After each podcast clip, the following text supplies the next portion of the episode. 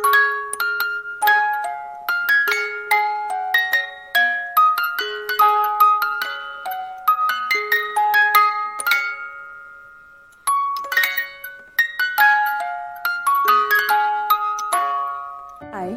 this is Netra here. Welcome back to the podcast of Magic of Kids Stories. Today I am narrating the story The Swan and the Owl. Okay, let's begin the story now. Long ago, a swan lived near a lake. An owl joined him there. They lived together happily. When the summer came, the owl thought of returning to his home. He asked the swan to join him. The swan said, When the river goes dry, I will come and join you.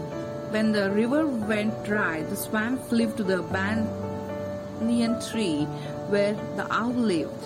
The swan went to sleep early. Just then, some traveler came to rest under the tree.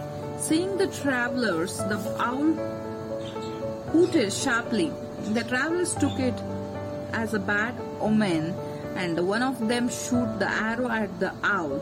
As the owl, as the owl could see in the dark, he escaped the arrow and flew away.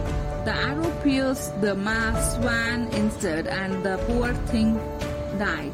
It's rightly said, when in a new place, one must always stay alert. This is the end of the story. Hope you enjoyed it. I'll come back to the new story. Till then, bye bye.